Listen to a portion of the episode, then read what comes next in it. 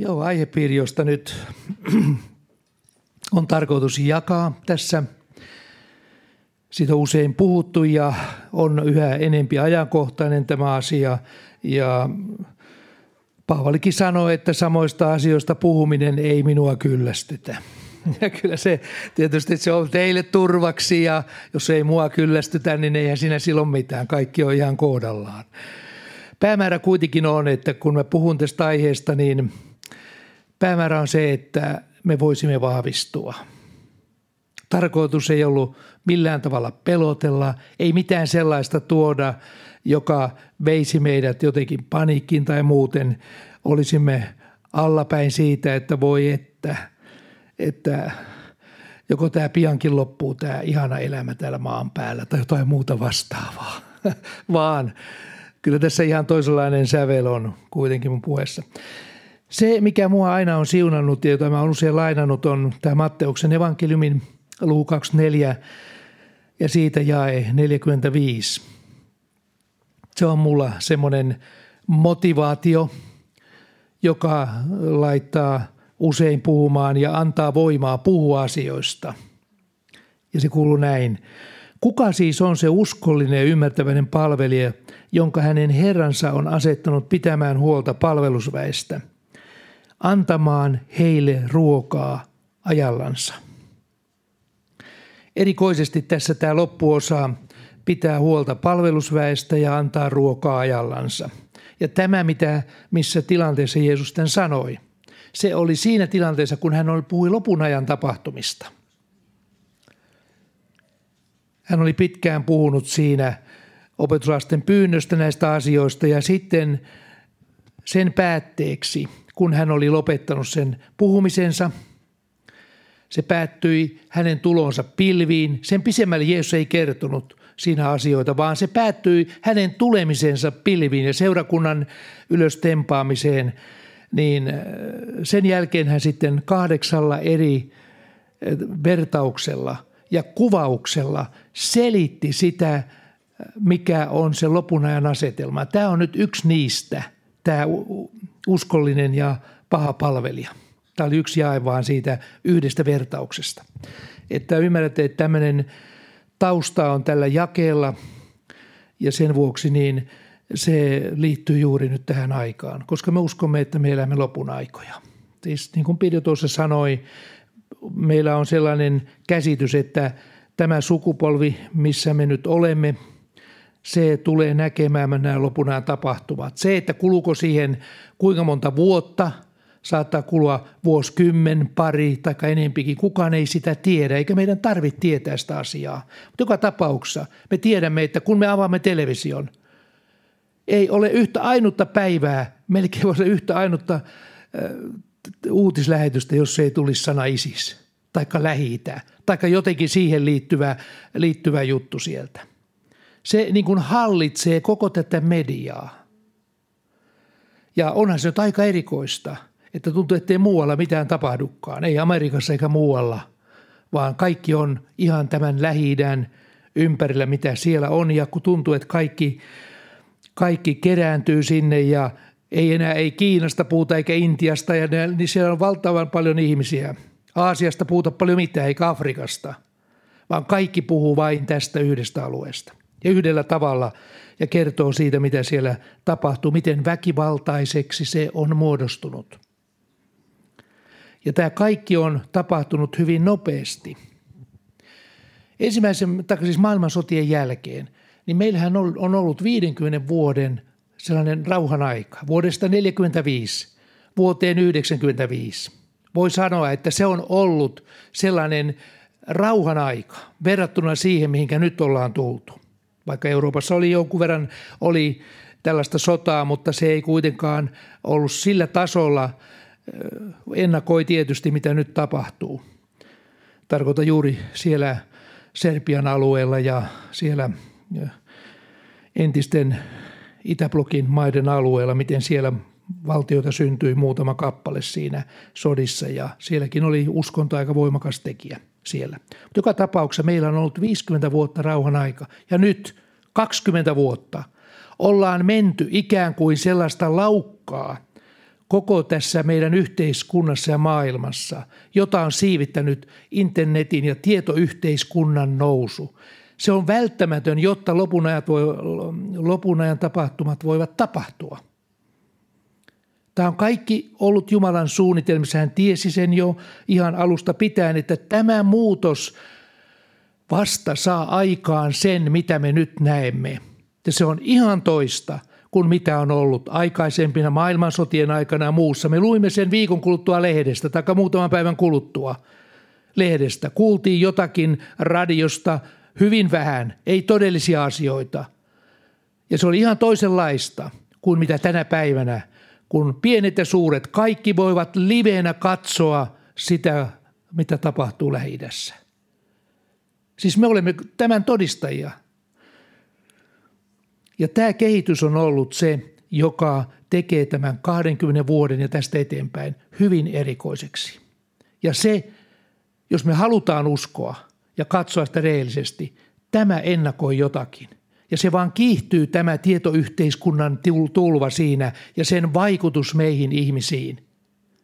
Se ei voi olla vaikuttamatta – ja se, mistä mä nyt tässä tuun puhumaan, niin mä ihan lyhyesti sanon tämän aiheen ja sitten mennään vähän, pohjustetaan sitä asiaa, on tämä Matteuksen evankeliumin 25. luku ja siitä ne 13 jaetta. En käy läpi sitä koko asiaa ja puhun ehkä toisella tavalla, mitä normaalisti siitä ollaan puhuttu. Otan vain sieltä muutamia asioita. Eli se on tämä kymmenen morsiusneitoa, jonka vertauksen Jeesus kertoo siinä varoittavana esimerkkinä meidän ajastamme ja ajasta ennen kuin hän tulee noutamaan seurakunnan pois jostakin. Ja siinähän on semmoisia asioita, joissa kymmenen lähti, mä ihan muutamalla, muutamalla otsikolla vaan sanon sen, kymmenen tällaista neitoa lähti ylkää vastaan. Kaikilla oli lamput mukana – ja sanotaan, että viisailla oli lamput ja öljy, siis mukana, mutta tyhmille oli vain pelkät lamput. Se oli siis ero jo lähtökohtana heillä. Ja sitten ylkä viipyi. Tämäkin on hirveän tärkeä asia. Me tulemme kohtaamaan tämän asian. Me itse asiassa elämme jo osittain tätä aikaa. Mä kerron sen, mitä se on. Keskellä yötä, siis tuli yösydän ja silloin – kuului huuto, ylkä tulee, menkää häntä vastaan. Silloin nämä kymmenen neitoa heräsivät ja alkoivat kunnostaa lampujaan. Ja sitten näillä viidellä tyhmällä, niillähän ei ollut mitä kunnostaa, kun ei ollut öljyä. Ja ne, joilla oli öljyä mukana, niin ne kunnostivat tietysti ja niistä raamattu sanoi, että ne olivat viisaita. Ja lopputulos oli se, että ylkä tuli, viisi pääsi mukaan viisi ei päässyt mukaan. Ja myöhemminkin, kun sitten nämä viisi tulivat kolkuttamaan ovelle, vastaus oli hyvin tyly, minä en tunne teitä. Mitä tämä tarkoittaa? Mä selitän teille nämä asiat, mitä mä nyt tässä niin kuin ikään kuin toin. Mutta nyt ennen sitä, niin mä vähän poistan taas tämmöistä vähän globaalimpaa juttua.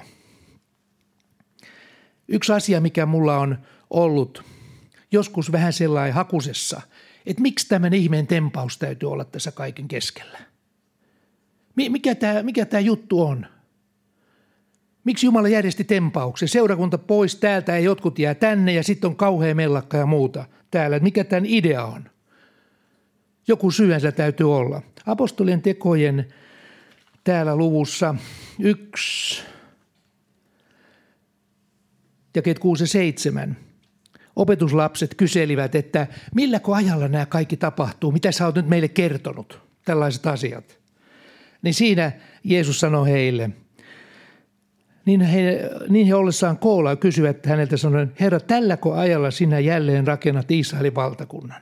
He luulivat, että se messiainen valtakunta, he uskoivat, että Jeesus oli Messias – ainakin jollakin tasolla. Vähän epäilivät ja pikkasen oli semmoinen, että onko vai eikö, mutta kuitenkin seurasivat.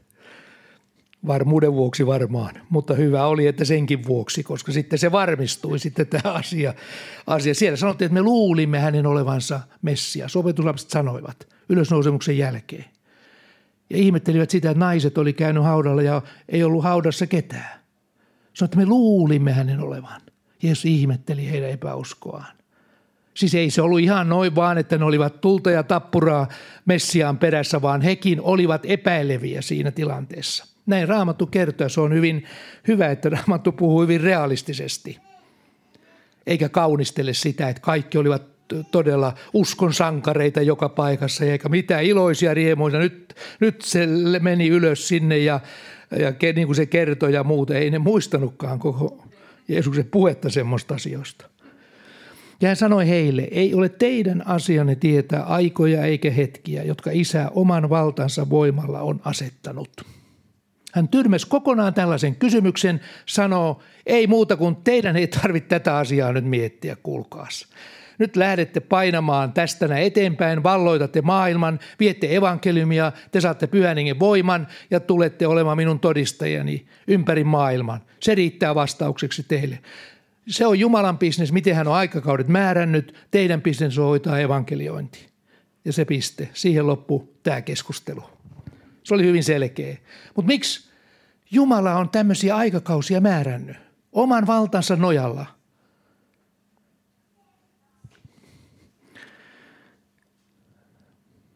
Jeesus puhuu Matteuksen evankeliin 16. lukuja 3 aikain merkeistä, jota meidän tulee seurata – ja aamulla hän puhui fariseuksille ja aamulla te sanotte, tänään tulee raju ilma, sillä taivas ruskottaa ja on synkkä.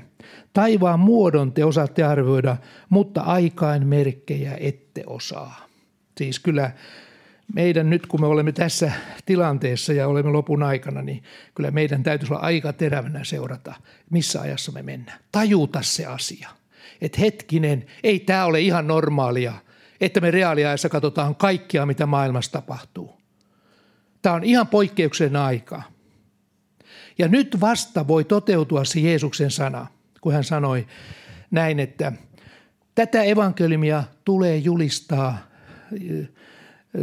todistukseksi kaikille kansoille ja sitten tulee loppu. Siis loppuhan tässä on hämöttää. Siis joku loppuu.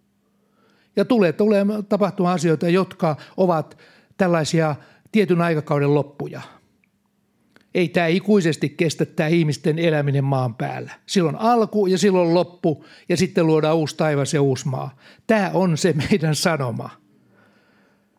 Ja jos emme ymmärrä tätä ja ajattelemme, että kauheita Jumala, että sä hävität tämmöisen rikkauden ja tämmöisen ihanan maan täältä ja kaiken, mulla on niin paljon tekemistä ja muuta, niin silloin kannattaa vähän tarkistaa suhdetta Jumalaan.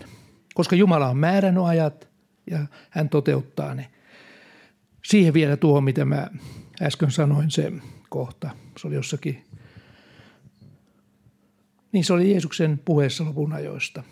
Se oli yksi sana todistukseksi. Te, jotka olette kuunnelleet sen TMH, tässäkin on yksi todiste siitä, että evankeliumia julistetaan todistukseksi. Minkä takia? Mitä ihmeen todistusta Jumala, mitä hän nyt vaatii sillä, että täytyisi todistukseksi julistaa evankeliumia? Kelle? Minkä takia? Missä tämmöistä todistus tarvitaan? Te muistatte sen, että kerran viimeisellä tuomiolla Jumala katsoo, ketkä on kuulleet evankeliumin. Että kukaan ei voisi sanoa,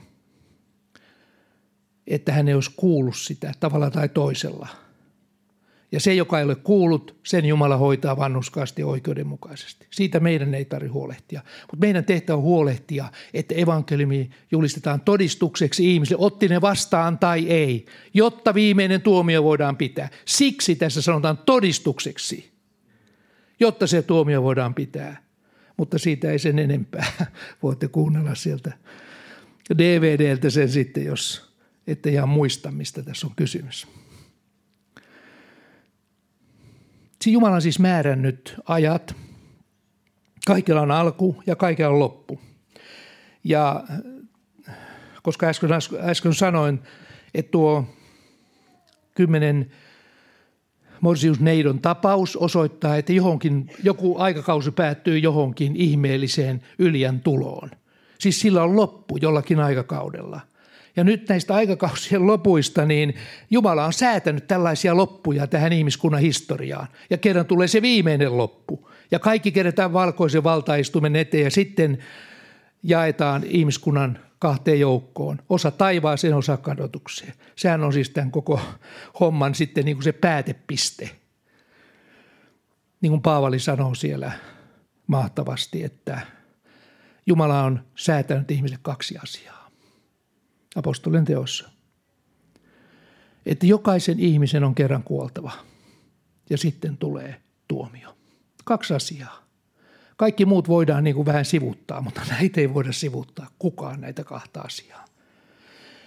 Tämä osoittaa sen, että Jumala on säätänyt ajat, erilaiset ajat eri asioille. Ja jos ajatellaan nyt tätä 6000 vuoden aikaa, mikä on nyt Aadamista tähän? Voidaan katsoa se ihan sukuluetteloista ja historiasta ja kaikesta. Ihmiskunnan historiasta mä puhun – en jostakin luun kappaleista, vaan ihmiskunnan historia on 6000 vuotta vanhaa. Te voitte mistä hyvänsä ensyklopiasta katsoa sen asian. Jotkut on viritelleet sitä, venyttäneet muutaman tuhannen vuotta, sitä, mutta periaate on se, että siihen loppuu, kun katsotaan sumerilaisten kulttuuri, egyptiläisten kulttuuri, kirjoitustaito, kaikki mikä on ö, yhteiskunta ja mikä on ihmiskunnan historia dokumentoitavaa en luun kappaleita, enkä joutu eläinten luita ja muita, vaan tätä historiaa. Se ei ylety yli 6000 vuoden taakse. Katsoitte mistä hyvänsä.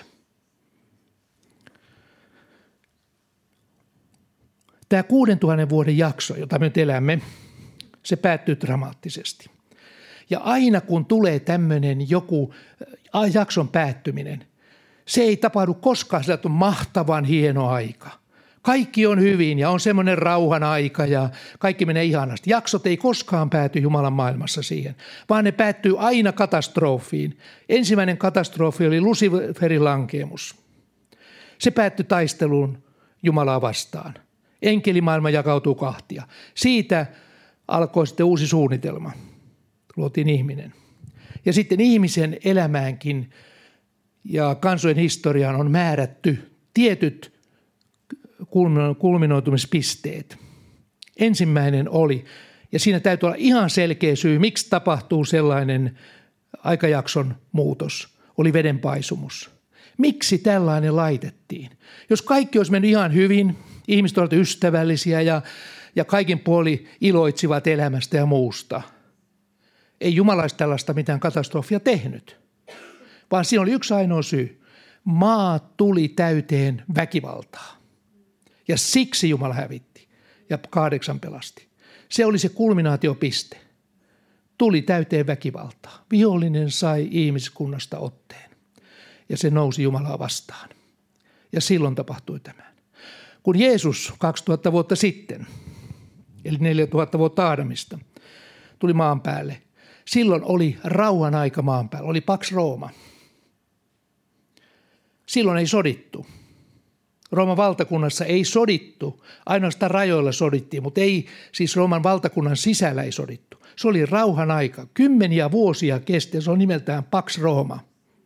Ja Jeesus syntyi siihen aikaan. Se ei ollut semmoinen kulminaatiopiste, mitä Jumala tarkoitti, tarkoittaa nyt tässä kymmenen, kymmenen neidon vertauksessa – ja lopunaista ylipäätänsä vielä viimeisellä, ennen viimeistä tuomiota.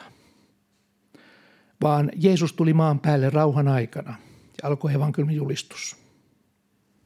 Mutta sitten kului 2000 vuotta ja me olemme nyt tämän 2000 vuoden, vuoden niin kuin loppupäässä.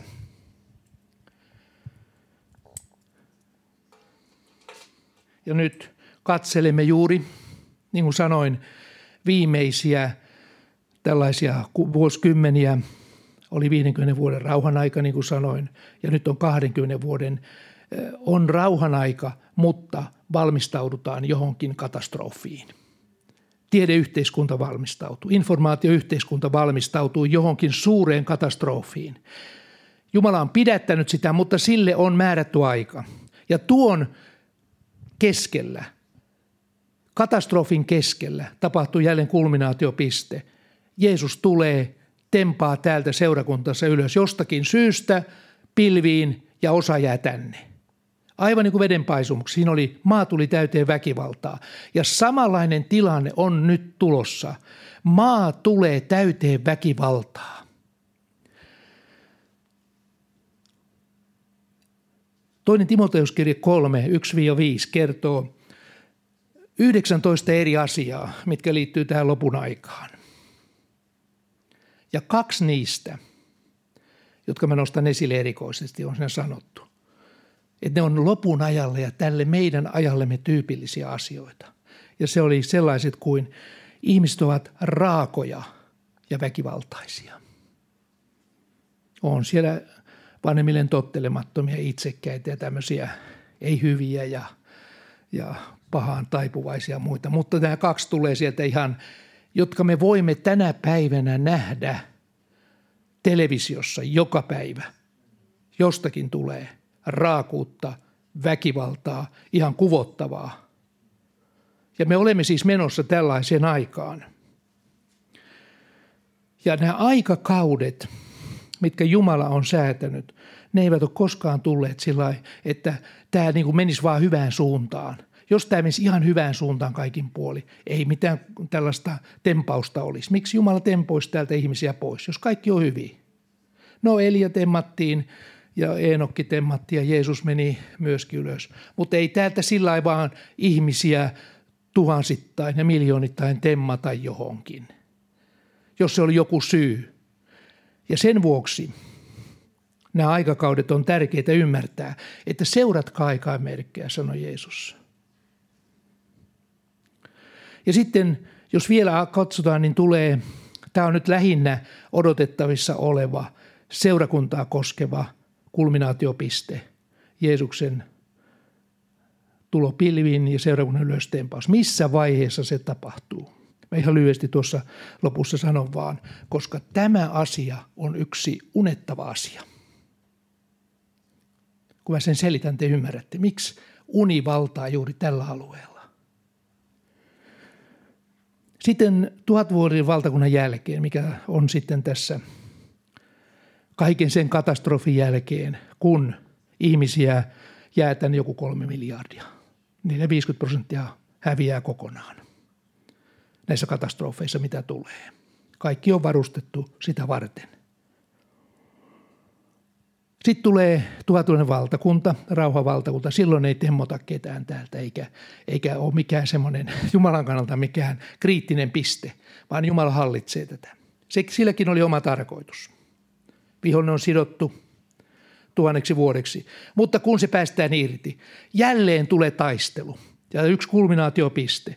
Se saa kaikki kansat nousemaan Jumalaa vastaan – ja Israelia vastaan ja Jerusalemia vastaan ja lähtee hyökkäämään sitä kohden, kunnes Jumala puuttuu peliin ja tuhoaa nämä hyökkäät ja sen jälkeen tulee viimeinen tuomio. Siis sekin tuli katastrofin jälkeen. Ja nämä on ne Jumalan aikakaudet, jotka, josta Jeesus sanoi, että, että tuota, aikoja ja määrähetkiä ei teille ole tarvitsisi kertoa, koska Jumala on ne oman valtansa nojalla asettanut ja me emme voi niitä muuttaa. Ne tulee tapahtumaan – ja nähdään nyt, me emme voi tätä muuttaa johonkin hyvään suuntaan tätä lopun aikaa, vaan me joudumme elämään kohden tiettyjä tapahtumia, mutta Jumala on luonut meille voimansa ja apunsa kaikessa tässä tilanteessa. Me olemme kaikki samassa veneessä. Tulee joskus sellainen harmistus monien kohdalla, kun näkee sen, että ihmiset ei ymmärrä seurakunnan merkitystä ollenkaan. Lopun aikana se tulee. Niin kuin muistatte ne 21 koptikristit, jotka surmattiin, he vahvistivat toinen toisiaan. Seurakunnan merkitys vahvistana tekijänä tulee olemaan hyvin ratkaiseva, kun mennään lopun aikaa kohden. Se on Jumalan säätämys, että me kuulumme seurakuntaan, me vahvistamme toisiamme niissä tilanteissa. No miksi sitten tämä ylöstempaus? Mä uskon näin, että maa tulee täyteen väkivaltaa. Ei se Noan aika ollut mikä erikoinen, vaan se tulee olemaan nyt, kun vihollinen lasketaan ihan täysin vapaasti. Ja se tietää, että sillä on vähän aikaa. Se oikein hurjistuu. Nyt on aseet ja kaikki. Tilanne on aivan toisen tasoinen tuhota. Periaatteessa se pystyisi tuhoamaan koko ihmiskunnan, jos Jumala ei laittaisi sille pistettä suunnitelmiensa vuoksi. Ei kaikkia tuhota, vain osa tuhotaan. Niin tämän vuoksi mä uskon näin. Mä en näe mitään muuta syytä, että meidät vaan jotenkin liuutettaisiin tuhatvuotiseen valtakuntaan, vaan me, meidät otetaan tietyn syyn takia pois tietyssä vaiheessa näiden katastrofien keskeltä. Osa uskovista voi kuolla niissä, mutta valtaosa varmaan nousee pilviin ja maa kokee sellaisen myllerryksen, jota se ei ole ikinä kokenut. Ja sanotaan niin, että Jumala on lyhentänyt niitä päiviä valittujen vuoksi, ettei koko maa tuhoutuisi. Niin voimakas on se myllerys, mihinkä ollaan menossa. Ei tällaista haluta kuulla ylipäätänsä, mutta näin vaan Jumalan sana osoittaa. Ja meidän täytyy tietysti uskovina nähdä, että meillä on toivottu ja tulevaisuus. Tuossa juuri Timo antoi hyvän, hyvän semmoisen tekstin. Se oli joku marttyyrien äänilehti, en tiedä mistä Timo oli sen saanut, mutta lukasin tuosta lähi juuri tuosta, niin joo, sieltä taisi olla Sirkkalilta. Niin olihan siinä kyllä mielenkiintoisesti. Tiedättekö, sen verran lisää vielä siihen, mitä kerrottiin niistä. Siinä oli 21 ulkotyöläistä Libyassa, ISIS teloitti ne Yksi niistä ei ollut uskossa. 20 oli koptikristittyä, mutta yksi oli muualta tullut eri maa, siis Afrikan maasta. Hän ei ollut uskovainen ollenkaan. Ja tuota, hän oli siinä teloitettavien joukossa, 21. Ja sitten kun siinä kysyttiin vielä sitten niiltä, mitä, miten tuota noin tältäkin henkilöltä, että, kun se, että haluaako se kääntyä muslimiksi vai ei – ja siinä kerrotaan, että kuinka tämä mies oli seurannut niitä 20 kristittyjä, nähnyt, miten, mikä rauha niillä oli, mikä henkinen voima niillä oli tuossa tilanteessa. Niin se tuli uusiin tuumiin siinä, siinä just ennen teloitusta. Kun ne kysyi viimeisen kerran, että vielä voit päästä, päästä, päästä tästä pälkäästä, jos käännyt muslimiksi. Niin tämä henkilö sanoi, että heidän Jumalansa, näiden kristittyjen Jumala on minun Jumalani ja siitä sitten hänet teloitettiin. Ajatelkaa, tällainen ryövärin tunnustus. Hän näki, mikä voima oli näillä kristityillä. Ja siinä artikkelissa on vielä kaikkien nimet, ketkä siellä oli surmattu. Että tämä osoittaa sen, että mikä voima on seurakunnalla, yhteisöllä, joka kannustaa toinen toistaan vaikeina hetkinä. Sen takia ei kannata olla irrallinen, semmoinen silloin tällöin käydä jossakin seurakunnassa ja uskoa siitä, että kaikki sitten siitä vaan on jotenkin hoituu, vaan että tulee mukaan ja on siinä hengessä mukana, koska me menemme lopun ajan tapahtumia kohden. No nyt voidaan palata sitten. Tämä on semmoinen pieni kiekaus tässä vaan, globaalisuutta ja tämmöistä vähän perspektiiviä, että mikä on. Ja nyt tullaan takaisin siihen yhteen kulminaatiopisteeseen, jota me odotamme, eli ylöstempaus, josta Jeesus kahdeksan esimerkkiä kertoi siihen liittyen.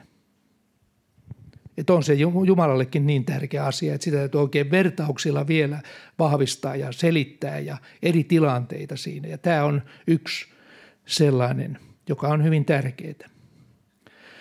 Ja siinä ne kymmenen lähti. Osalla viidellä oli öljy mukana ja viidellä ei ollut öljyä mukana, mutta kaikki lähti mukaan. Yö sydännä ja sitten kaikille tuli uni. Niin mitä, mitä on se, että mitä nämä viisi oikein oli siinä? Mulla on sellainen käsitys, että he ovat niitä ihmisiä, jotka ovat, heissä on jumalisuuden ulkokuori, mutta he kieltävät sen voiman. Niin kuin Paavali sanoo Timoteuskirjassa, että lopun ihmisiä ovat sellaisia monet, joissa on jumalisuuden ulkokuori – mutta ne kieltävät sen voiman. Eli harjoittavat uskonnollisuutta, tekevät tiettyjä muotomenoja kristillisyyden nimissä, auttavat kaiken näköisiä harrastuksissa ja keräyksissä ovat mukana ja käyvät kirkoissa silloin tällöin. Heistä voisi sanoa, niin kuin yksi Yksi meidän tuttava sanoi,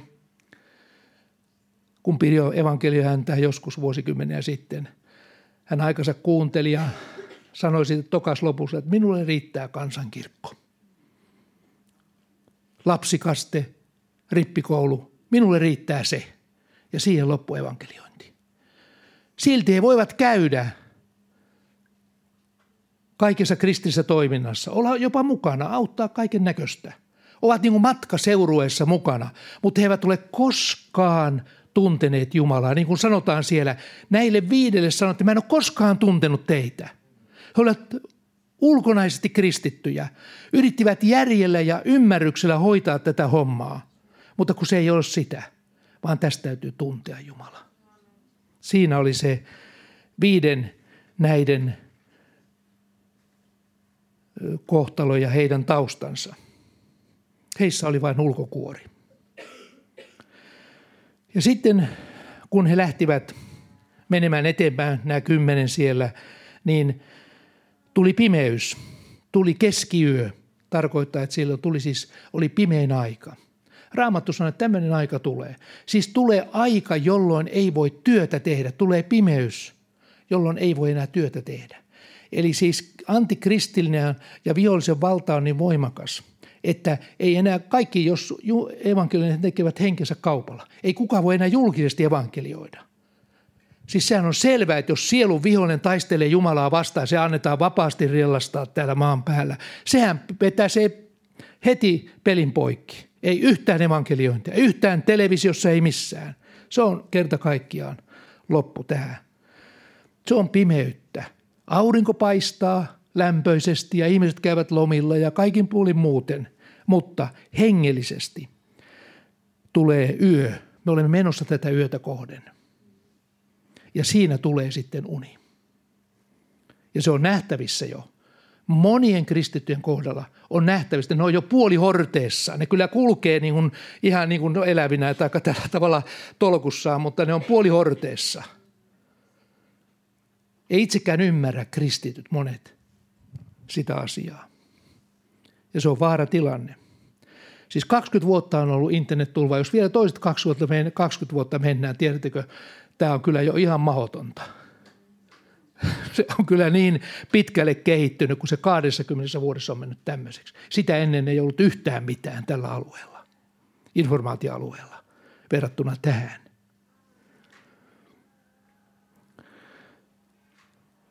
Ja mikä siinä on tässä, kun tulee yö? Tulee kaikenlaisia virtauksia ja me uskovaiset olemme niihin, niiden kanssa tekemisissä. Tulee tasa-arvo. Kaikki käy. Humanismi. Kaikki voidaan hoitaa tasa-arvon nimissä. Lakeja muutetaan, jotta tasa-arvo toteutuu kaikella tavalla. Oli se väärin tai oikein, niin tasa-arvo vaan kaikki. Se on se yksi semmoinen sana, joka tänä päivänä on voimakkaasti, jos seuraatte vähänkin lehtiä. Mä nyt kyllä luen, seuraan, seuraan tosiaan televisiosta ja mulle tulee niitä vähän nettiinkin semmoista uutisinformaatiota lähinnä lähi ja, ja kaikilla tavalla kyllä mä oon siinä mielessä kiinnostunut aikaa merkistä, jotta voi sitten varoittaa. Ja kaikenlaiset mielipiteet. Ihmisillä on kauheasti mielipiteitä ja se on mahdollista internetin kautta sanoa. Viiden maailma – bisnesmaailma, kaikki on saanut semmoisen kauhean virtapiikki, niin kuin olisi piikki isketty semmoinen joku ihmeen karnusiinipiikki sinne, että kaikki on ihan vaan menee ja menee. Ei tarvitse ajatella mitään muuta kuin menee. Rahan perässä juostaan. Ja hengellinen seurakuntayhteisö ottaa usein mallia tästä näin. Ja se on se, joka unettaa. Ei ole kohta eroa enää hengellisen ja maallisen musiikin, ei minkään tämmöisen toiminnan välillä. Et siinä, siinä saa olla todella valveilla. Tämä maailman mieli valtaa ja se koskettaa myös uskovia. Et me emme ole siitä, siitä niin kuin syrjässä. Jeesus sanoo Johanneksen evankeliumin 17. luku ja 15 tällä tavalla. En minä rukoile, että ottaisit heidät pois maailmasta, mutta että sinä varjelisit heidät pahasta. Siis me olemme maailmassa, mutta me emme elä maailman normien ja määräysten mukaan. Tämä oli Jeesuksen rukous. Ja eihän me mitään todistuksia oltaskaan missään, jos me het paettas kaikkea, vaan me olemme tämän keskellä, mutta me olemme valona ja suolana, jotta meistä tulisi mahdollisimman hyviä todistajia Jumalan puolesta kerran silloin, kun vedetään peliseisiä. Kaikki istuu, seisoo valkoisen valtaistumen edessä.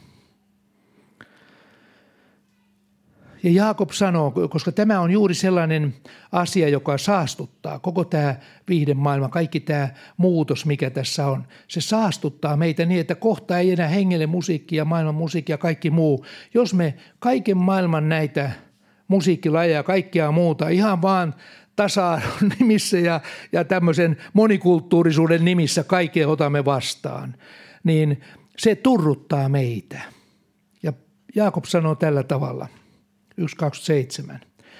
Puhdas ja tahraton Jumalan palvelus Jumalan isän silmissä on käydä katsomassa orpoja ja leskiä heidän ahdistuksissaan ja varjella itsensä niin, ettei maailma saastuta.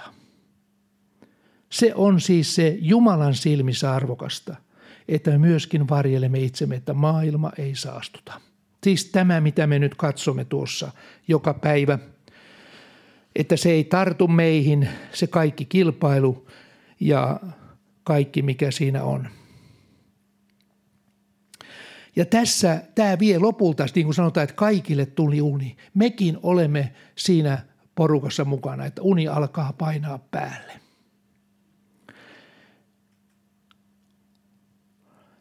Ja se on se, että mekin alamme olla sellaisia, tule meistä tulee pakosti tässä kaikessa, niin koulutuksessa ja muussa, niin meidän täytyy osata käyttää tätä koko informaatioyhteiskunnan välineitä, internet ja kaikkea muuta, mitä ohjelmia, kaikkea muuta, mitä siinä on. Ja se tekee meistä aktiivisia. Ja tässä juuri tulee se uneliaisuuden vaara, että me emme huomaakaan, kuinka nopeasti tämä alkaa vallata meidän mielemme. Me vaan puhumme niistä, mitä netissä on. Ja se netti kaikella tavalla, niin kuin nytkin näemme, sehän on luonut semmoisen ihmeellisen kulttuurin, että kun joku netti-ihminen puhuu niistä asioista, se kielen käyttökin on semmoista, että, että vaikka mäkin olen niitä kirjoja kirjoittelin, niin mä oon jo pudonnut ihan kokonaan niistä terminologioista ulos, mitä tänä päivänä on. Eikä ole kulunut vasta kuin vajaa 20 vuotta. Niin nopeasti on mennyt aika. Ja se on mennyt siihen suuntaan, että kaikki haluaa tulla kuuluisaksi. Kristityt, ei-uskovaiset, kaikki. Se on ihan ihmeellistä, miten on mielikuvitusta tulla kuuluisaksi.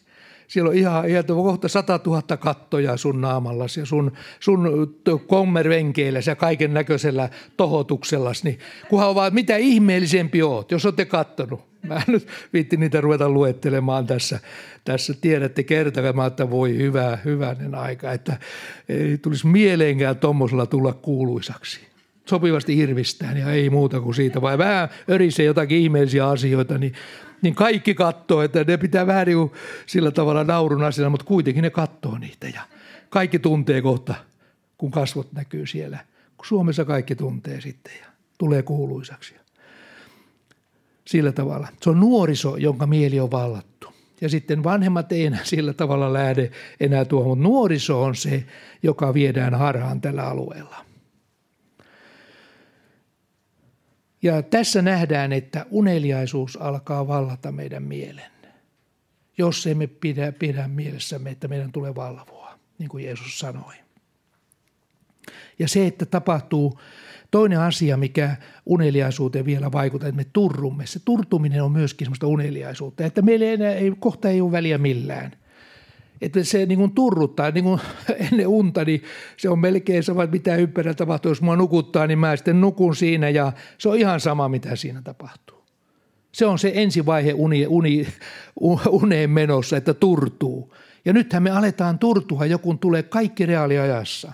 Lähi-idästä, Syyriasta – Al-Qaidaa, Isistä, Hamassia, PLOta Ja niin kuin juuri Pirjo kertoi ja Rosel kertoi siitä, he eivät uskalla enää Israelissa. Sanoi, että kaupat ovat aika tyhjiä. Kadulla ei paljon ole ihmisiä. Ne menevät, puukko, puukkomiehet menevät siellä taloihin sisälle ja tekevät niitä tekosiaan siellä. Sanoi, että tämä on niin muuttu. Se on ihan erilaista, kun tulee itsemurhapommo, että jysäyttää 2-30 kerralla. Se on ihan eri juttu. Ne on muuttanut taktiikkaansa. Nyt jokainen arabi voi olla terroristi. 13-vuotiaat tytöt tekee siellä. Puukottavat toisia juutalaisia ja niin edelleen. Se on, se on mennyt niin, että he sanoivat, että täällä on semmoinen pelon ilmapiiri Jerusalemissa tänä päivänä, koko Israelissa. Ei kukaan oikein tiedä, mitä tästä tulee. Ja tämä on juuri sitä, että kun väkivalta tuodaan kotio netin kautta, sehän on niin kuin väkivaltafilmit. Aikaisemmin niissä oli K16 ja K20, mutta nyt ei ole mitään estettä sille, kun uutisissa näytetään kaiken maailman tapauksia ja kerrotaan. Ei mitään kieltoa. Ihminen turtuu raakuuteen. Ei enää tiedetä, onko tämä elokuva vai todellisuus.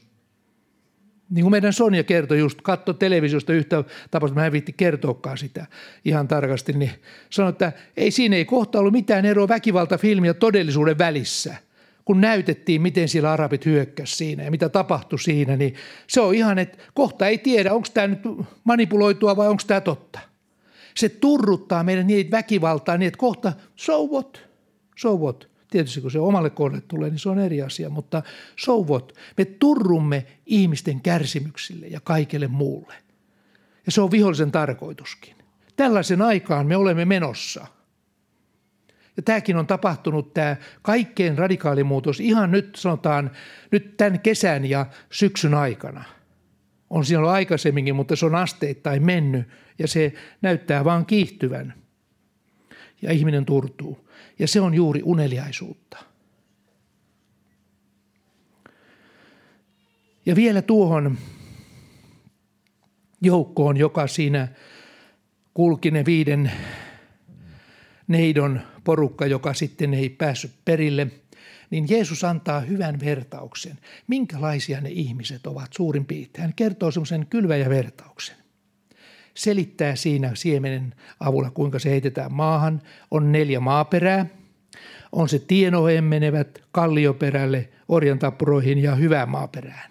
Ja Jeesus itse selittää se sitten näin, että tienoheen menevä siemen, ne on niitä ihmisiä, jotka kuulee kyllä sanan evankeliumin mutta jonkun ajan kuluttua paha ruvee kuiskaa ja kuiskaa ja lopulta nyppää sen pois. Niin saattaa hetken matkaa kulkea uskovien joukossa. Ne ottaa sen niin kuin vastaan sen sanan.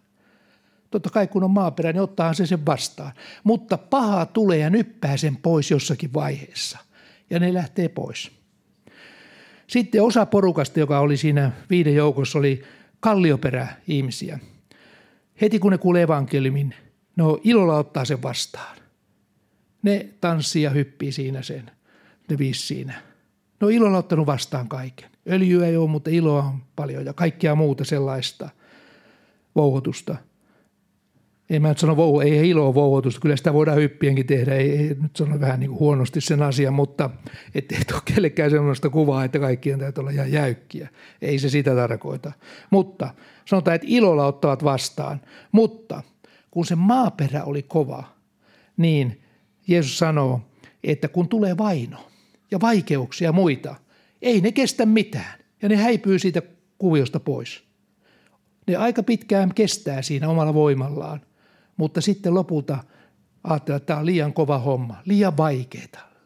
Aina taistelua, aina on ongelmia, niin lankeaa pois. Ja kolmas oli orjan tappura. Rikkaus, rahahuolet ja kaikki muut – tukahduttaa sanan. Ne ottaa sen kyllä vastaan. Mutta sitten kun aikaa kuluu vähän, niin tämä maailman murheet ja ilot ja surut ja kaikki muut, ne valtaa niin mielen, että Jumala jää takalalle. Ja ne jää siitä pois. Ja niillä ei ole mitään öljyä mukana, vaikka ne on niin kuin lähtenyt evankeliin mukaan kohden yliä ylkää vastaan. Ja viimeinen oli sitten hyvä maaperä, joka tuottaa sadon. Siis näiden viiden kohdalla siinä, niin kyllä sieltä raamatusta löytyy hyvin selkeästi tällaisia kuvia, minkälaisia ihmisiä ne ovat. Ne ovat, niissä on ulkokuori. Joku kestää, joku ei kestä. Joku, jollakin on joku muu motivaatio. Niillä ei ole sellaista syvää Jumalan tuntemusta. Niillä on kestävyyttä vaikeuksien keskellä, vaan ne lankeaa pois. Tämä on osa juuri tätä Jumalan ja vihollisen välistä taistelua. Hän, Jumala sallii, että näin täytyy käydä. Kaikki testataan, jotka taivaaseen menee. Sinne ei tule testaamattomia ollenkaan. Ja sitten tuo, mistä mä sanoin, että kun ylkä viipyy. Mikä se semmoinen on? Mikä siinä on, kun ylkä viipyy? Ja mekin ollaan nyt tässä tämän ajan ihmiset, niin kun me odotamme Jeesuksen tulla, niin mikä se, mi, mitenkä voidaan sanoa, että ylkä viipyy? Miten se näkyy käytännössä? No se ei maailman silmissä, kun eihän ne kuuntele näitä meidän saarnoja, maailman ihmiset. Uskovaisethan näitä kuuntelee. Ja niille tulee, jotka ovat matkassa mukana, niille tulee uni sen takia, että ylkä viipyy. Mutta mistä se johtuu? Se johtuu usein ja hyvin paljolti siitä, mitä puhutaan, mitä saarnoissa sanotaan. Yksi sellainen alue on, mikä vaikuttaa tähän, tähän Jeesuksen toisen tulon odotukseen, on se, että niitä ennustetaan niitä päiviä.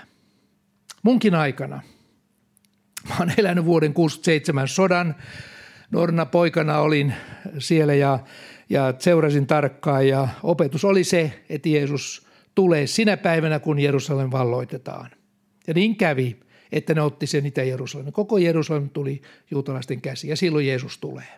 Se oli ensimmäinen ennustus. No, sitten kulu, kyllä siinä vähän aikaa jännitettiin muutama päivä ja viikko ja sillä tavalla, että olihan se, kun olit vanhempien opettajien varassa, hengistä opettajien varassa, ja ne tällaista opetti ja kirjoitti, niin kyllähän se vaan semmoinen kova juttu oli nuorelle pojalle, että kun ei itse pystynyt tajuamaan mitään siitä hommasta, oli toisten varassa, niin se oli yksi. No, siitä selvittiin. Sitten 1981 oli seuraava kulminaatiopiste. Jyväskylänkin tuli yksi korkeasti arvostettu julistaja. Sanoi 70-luvun lopussa, julisti siinä, mä muistan sen, kun hän julisti, että vuonna 1981 viimeistään Jeesus tulee. No, siihen oli muutama vuosi aikaa. Siinä oli oma laskelmansa, sukupolvet ja muut semmoiset 48 plus 40 minus 7, siitä se tuli. No, se oli hyvin nopeasti laskettu Kalliopin laskuopin mukaan. Siis Kallio on semmoinen vanha kansakoulun laskuopin tekijä, joka yhteenväännöslaskua opetti. Kallion laskuopin mukaan se voitiin laskea näin, että vuonna 81 se tapahtuu. No, siitäkin selvittiin. Ja se on vielä kirjoissakin. Voitte lukea vanhempia kirjoja, niin luette sieltä tuo vuosiluvun. Että ei se mikään, ja ne elääkin vielä nämä ihmiset, jotka tämmöistä julisti. Ehkä ne on muuttanut sanomaan, ne, ne on ottanut uusia aikamääriä. Seuraava oli se, kun joku keksi, että on 153 Pietarin kalaa. Et siinä on se määrä, jota kun YKssa tulee täyteen tämä luku, niin silloin niissä vaiheessa Jeesus tulee.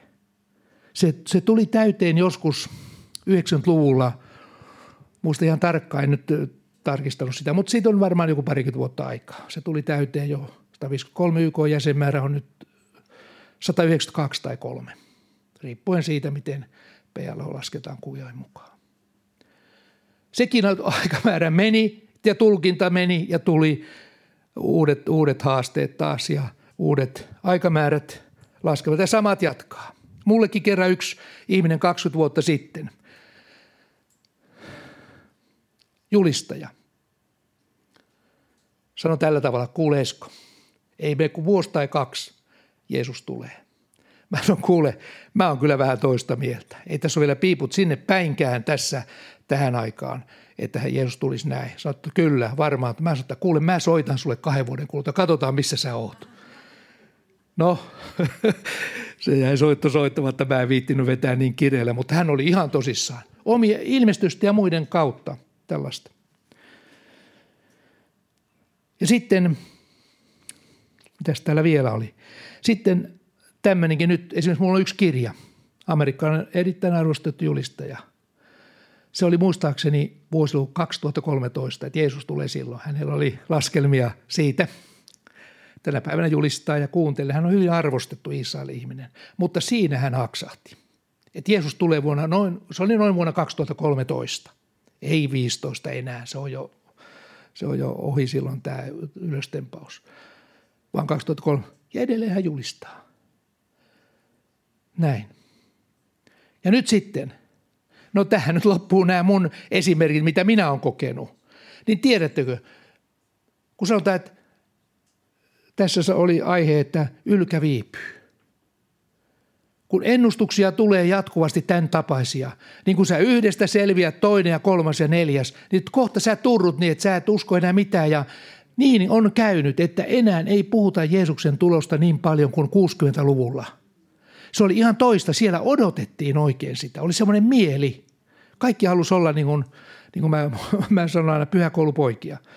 Tip top. kun ei tiedä milloin Jeesus tulee.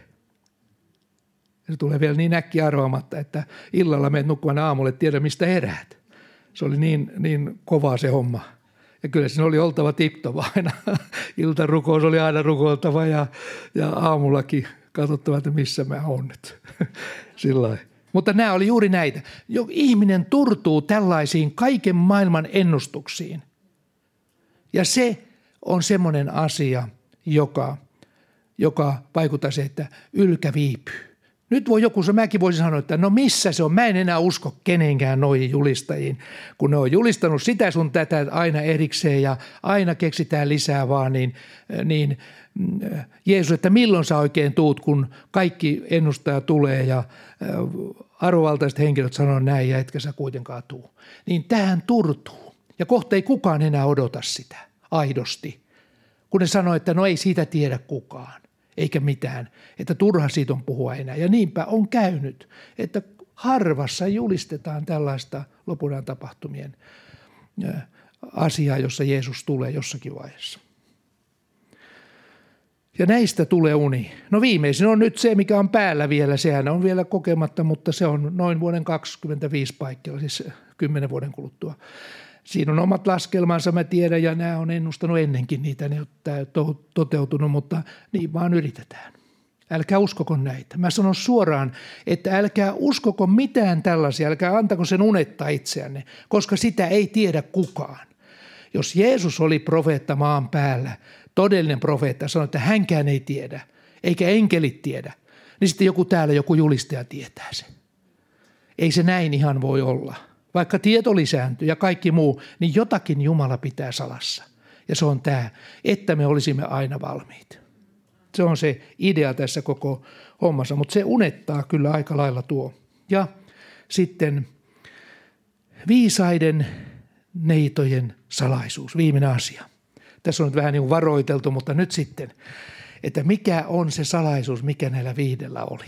Tämä, tämä on sitten tämä niin kuin viimeinen viimeinen asia, mistä mä puhun tähän liittyen, koska se on kaikkein tärkein, että me oltaisiin niiden viiden joukossa. Mitä siinä oli sellaista, joka nyt pitäisi huomioida. Ja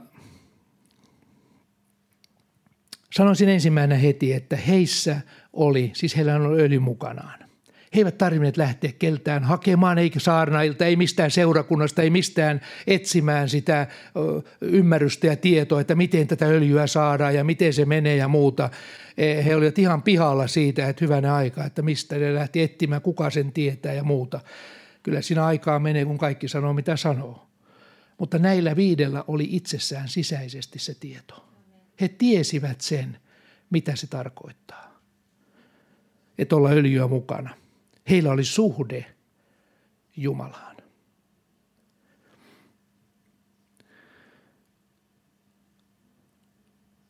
Ensimmäinen korintolaiskirja 8 ja 3.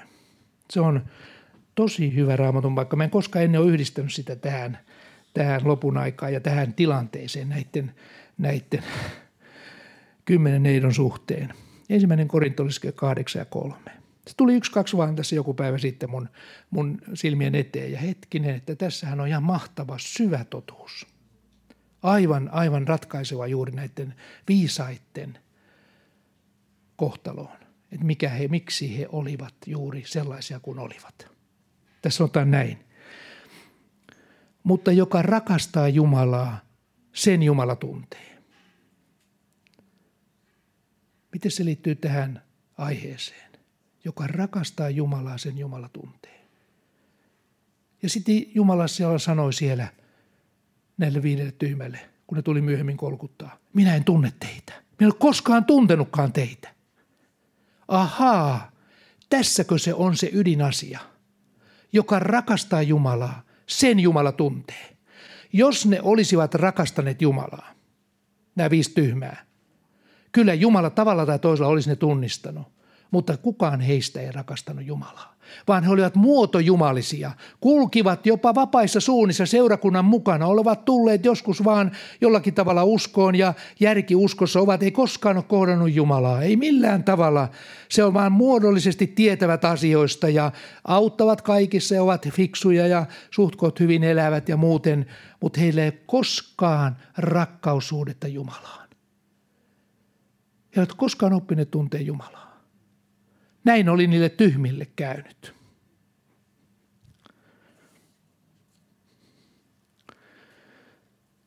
Ja heitä ei tunnettu siis taivaassa. Ja muistatte Pietarin rakkaustestin. Ennen kuin Jeesus saattoi, Pietarin ottaa hommiinsa, eli antaa paimennettavaa ja ylipäätänsä jonkun tehtävän, merkittävän tehtävän, niin se oli se rakkaustesti siinä. Muistatte sen, kuinka kolme kertaa hän kysyi, että rakastatko sinä minua. Ja se on juuri yhtä pitävä tämän korintolaiskirjan kohdan kanssa. Joka rakastaa Jumalaa, sen Jumala tuntee. Siis tämä homma on kiinni kuitenkin Jumalan tuntemisesta. Mitä Jumala sinne laittaa, kerää porukkaa, joka on ihan vieraita – ei Jumala tunne ollenkaan taivaassa. Hei, sinne tulee ihan kaiken näköistä äijää ja naista ja miestä sinne vaan lappaa ja ei tunne kuka sä oot. En mä koskaan tavannutkaan sua en mä suokaan, kuka ihme sä oot. Ei sinne semmoisia oteta, vaan ne, jotka Jumala tuntee, ne otetaan sinne. Ja sen takia tämä on niin valtavan tärkeä asia tämä tunteminen. Paavo Ruotsalaiselle – sanottiin aivan mahtavat sanat täällä Jyväskylässä. Se on ihan yksi ydinasia.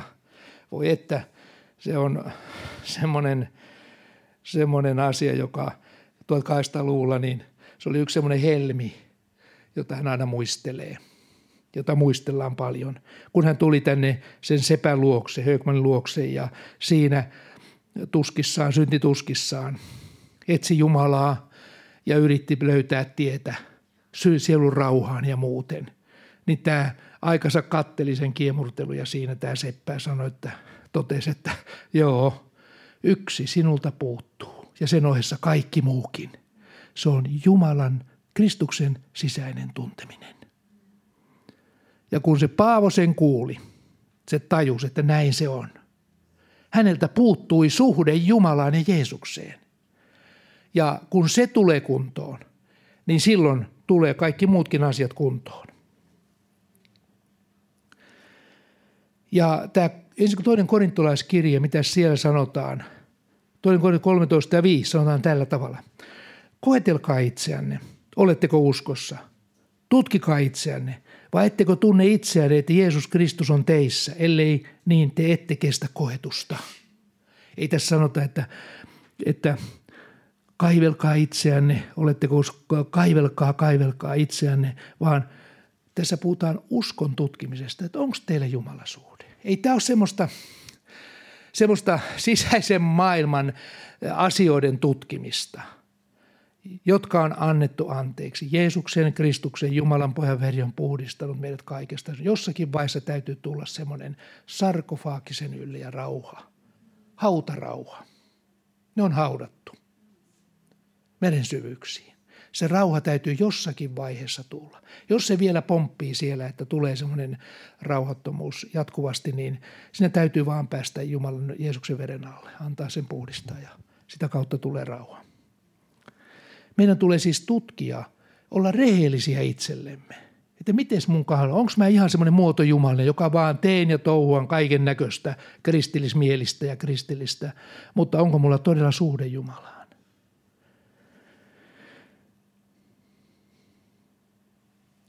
Itse olen ajatellut näin. mistä me voimme oikein sitten tietää, että onko mulla suhde Jumalaan? Jos multa kysyttäisiin tällaista asiaa, ja voitte kysyäkin sen, ei siinä mitään, niin mä vastaisin tällä tavalla siihen, että ja neuvoksi myöskin teille. Voi olla, että jotkut eivät ole sillä tasolla, mutta meidän on käsketty vahvistamaan toisiamme ja viemään eteenpäin. Ja sen takia Jeesuskin sanoi, että meidän tulee jakaa tämän lopun aikana sanaa, vahvistaa toisiamme ja, ja kehoittaa toisiamme menemään eteenpäin. Niin mäkin tämän, tässä mielessä sanon teidän parhaaksenne. Jos te voitte sanoa, kun te olette rukouksissa, ei näin seurakunnassa yhteen ääneen, vaan kun te olette yksin. Se on kaikkein paras testi. Mieluummin valot pois ja pimeässä. Että ei kukaan ole varmaan häiritsemässä. Jos te voitte siellä mennä Jumala eteen, lapset jo nukkuu ja olette siinä ihan rauhakseen ja siinä haluatte Jumala edessä sanoa. Ja voitte sanoa näin, että Jumala, mä rakastan sua. Mä rakastan sua tosi paljon. Niin minkälaisen vastakajun se oikein saa silloin teidän sydämessänne? Voitko kertoa Jeesukselle sanoa siihen näin, että Jeesus mä en koskaan sua jätä. Mä haluan aina seurata sua. Haluan, mä haluan kerran olla perillä sun luonassa, taivaassa, kansoittaa taivaan. Ja mä rakastan tulla taivaaseen. Mä haluan olla siellä. Se ei ole pakkopaikka, eikä vaan hätävara. Varulta olla uskossa – että jos sattuu olla totta tämä koko homma, niin mä sitten kuitenkin ikään kuin koiraveräjästä livahan sinne heitetään, niin kuin piski viskataan sinne. Ei, vaan että mä rakastan sua. Mä haluan olla siellä perillä. Ja voitte sanoa Jeesukselle tai Jumalalle, se on minun suurin haluni, että mä kerran olen taivaassa. Tämä kaikki tapahtui siis siellä pimeässä, yksinäisyydessä. Ei yhteen ääneen. Ja silloin, jos tässä tilanteessa tuntuuko teistä siltä, että te pelkäätte Jumalaa?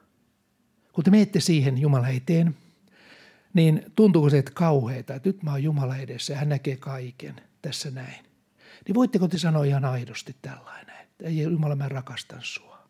Mä haluan olla kerran perillä sun taivaassa kerran siellä jos sä voit sen sanoa ihan aidosti ja sä toisaalta nautit tämmöistä hetkittäisestä tilanteesta Jumalan kanssa. Saat turvallisella mielellä. Niin silloin mä uskon, että sulla on suhde Jumalaan kunnossa. Ja siinä tilanteessa, jos joku asia on sellainen, joka on ikään kuin esteenä Jumalan meidän välissä, ja Jumala sitä muistuttaa, on anteeksi antamattomuutta, on jotakin asiaa, joka täytyisi niin kuin sopia. Se, joka vaatisi nöyrtymistä. Ihan suoraan nöyrtymistä Jumalan edessä. Niin sä oot valmis sen tekemään. Se on sitä rakastaa Jumalaa. Eli tehdä hänen sanojensa mukaan. Jeesus tunnusti tämän rakkaussuhteen Jumalaa. Siksi Jumala rakasti häntä, kun hän aina tahtoi tehdä Jumalan tahdon. Hänellä oli turvallinen suhde Jumalaan suoraan isään. Juuri tämän takia. Siellä ei ollut mitään semmoista välillä semmoista jännitettä. Ja kun tämmöinen tilanne on, että sulla on se mielenlaatu, voi olla, että se ei ole ihan helppoa ja sä voit pyytää Jumalalta siihen apua ja armoa. On monenlaisia tilanteita, mutta tämä on se periaate, että jos Jumala osoittaa siinä tilanteessa, kuulee, että tämä asia on semmoinen, että mä autan sua siinä tilanteessa, että miten se hoidetaan. Oli se lopputulos mikä hyvänsä sitten, niin ettei kuitenkaan jää tämmöistä mieleen. Niin se on sellainen asia, joka täytyy ikään kuin tulla kuntoon, jotta me voimme olla, mennä ilta toisensa jälkeen turvallisesti Jumala eteen. Ja sanoa, Jumala, mä rakastan sua. Mä haluan tehdä sun tahtosi. Mä haluan kerran olla perillä sun luonasi. Ei koskaan tämmöiselle neidolle sanota siellä lopussa, että minä en tunne sua.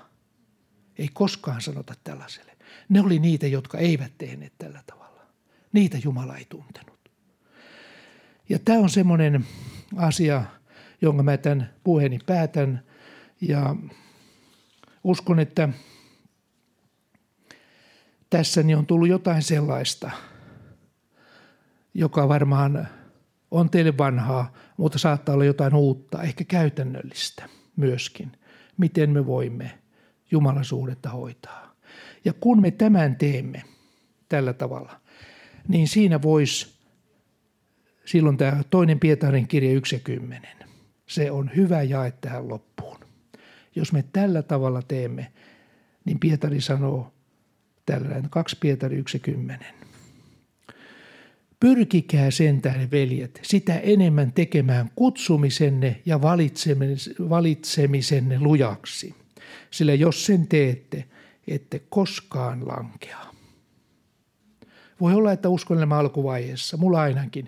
En, jos mulla olisi tällä tavalla opetettu, ihan kun mä tulin uskoon, niin mulla vielä tunne maailma ja semmoinen sielun rauhan taso oli semmoinen vähän ailahteleva. Mä epäilin, onko mä sanonut anteeksi, en ole, koska ei ollut kukaan, joka päästäisi mut vapaaksi tällaisista ajatuksista ei siihen aikaan ollut paljon sieluhoidosta sillä tavalla. Se oli vaan, että kerrasta poikki ja sitten itse koitettiin vaan siinä sitten jonkunlaisen opetuksen varassa poimia sieltä täältä jonkunlaista murua ja onneksi joku kirja sitten löytyi, joka vähän auttoi ja sillä tavalla. Uskonnon alkuajassa voi olla vähän tällainen, mutta ei se, ei se vuosikymmeniä voi olla tällainen. Se on liian rankka juttu olla kauheassa epävarmuudessa. Vaan tässä sanotaan juuri, että me voimme tehdä tämän kutsumisemme ja valitsemisemme lujaksi harrastamalla suhdetta Jumalaan. Viemällä tätä eteenpäin, kehittämällä sitä. Ja jos me sen teemme, niin me emme koskaan lankea. Ja silloin vaikka tulisi näitä koptikristittyjen tilanteita, me olemme jo moneen kertaan sen valinnan tehneet. Mä en koskaan sua kiellä, mä en koskaan jätä sinua, anna mulle siihen voimaa. Niin voitte olla varma siitä, että pyhä henki on siinä tilanteessa mukana. Tämä on se meidän voimamme tulevina vaikeina aikoina, mitä tulee. Että pyhä henki auttaa meitä siinä. Ja tämä mä kehoitan, että me voimme tällä tavalla elää tästä eteenpäin. Rukoillaan tässä ihan ja sitten voidaan vaikka Markus, onko Markus siellä, voisitko tulla vähän ottaa jonkun laulun tämä hyvän. Jeesus. Mä oon tässä nyt, Jeesus, jakanut sun sanojasi, kaiken sen, mikä nyt liittyy tähän kymmenen neidon vertaukseen. Miten heille kävi, olen pyrkinyt siitä tuomaan esille näitä asioita. Jeesus, mä rukoilen, että tämä jäisi jotenkin mieleen. Seurakuntalaisten ja uskonnystävien mieleen ja niidenkin, jotka netissä katsoo tätä että he ymmärtäisivät tämän asian, että tästä loppujen lopuksi on tässä kaikessa kysymys. On kysymys suhteesta. Ja anna tämän sanoman kantaa paljon hedelmää jokaisen kuulijan, joka täällä on ja joka on netin kautta sitä katsoo. Anna kantaa hedelmää että he pääsisivät vahvistumaan. He aloittavat ikään kuin uudenlaisen ohjelman kohden lopun ajan vaikeuksia. Mitä tulekaan? Me saamme nostaa päämme, Jeesus, sinun nimessäsi ja sä kehoitit, koska sä oot luvannut pyhän meille. Ja me saamme pyhän läsnäolossa ja voimassa mennä eteenpäin. Ja me luotamme siihen, että niin kuin pyhänkin antoi voimaa näille koptikristityille kestää tuon tilanteen, saada meillekin kaikille voimaa, oli tilanne mikä hyvänsä, että me kerran olemme perille, kun me olemme siihen jo valmistautuneet ja päättäneet, että minä seuraan, mikäli mahdollista, sinua loppuun asti. Kiitos, että sä varjelet meidät semmoista tilanteista, tilanteista, joissa me kieltäisimme sinut. Kiitos, että sä varjelet sellaista tilanteesta. Jeesuksen nimessä. Amen. Joo, Markus ottaa tässä jonkun laule. Lauletaan tässä ihan yhdessä vielä ja sitten voidaan tässä vielä sitten rukoillakin yhdessä.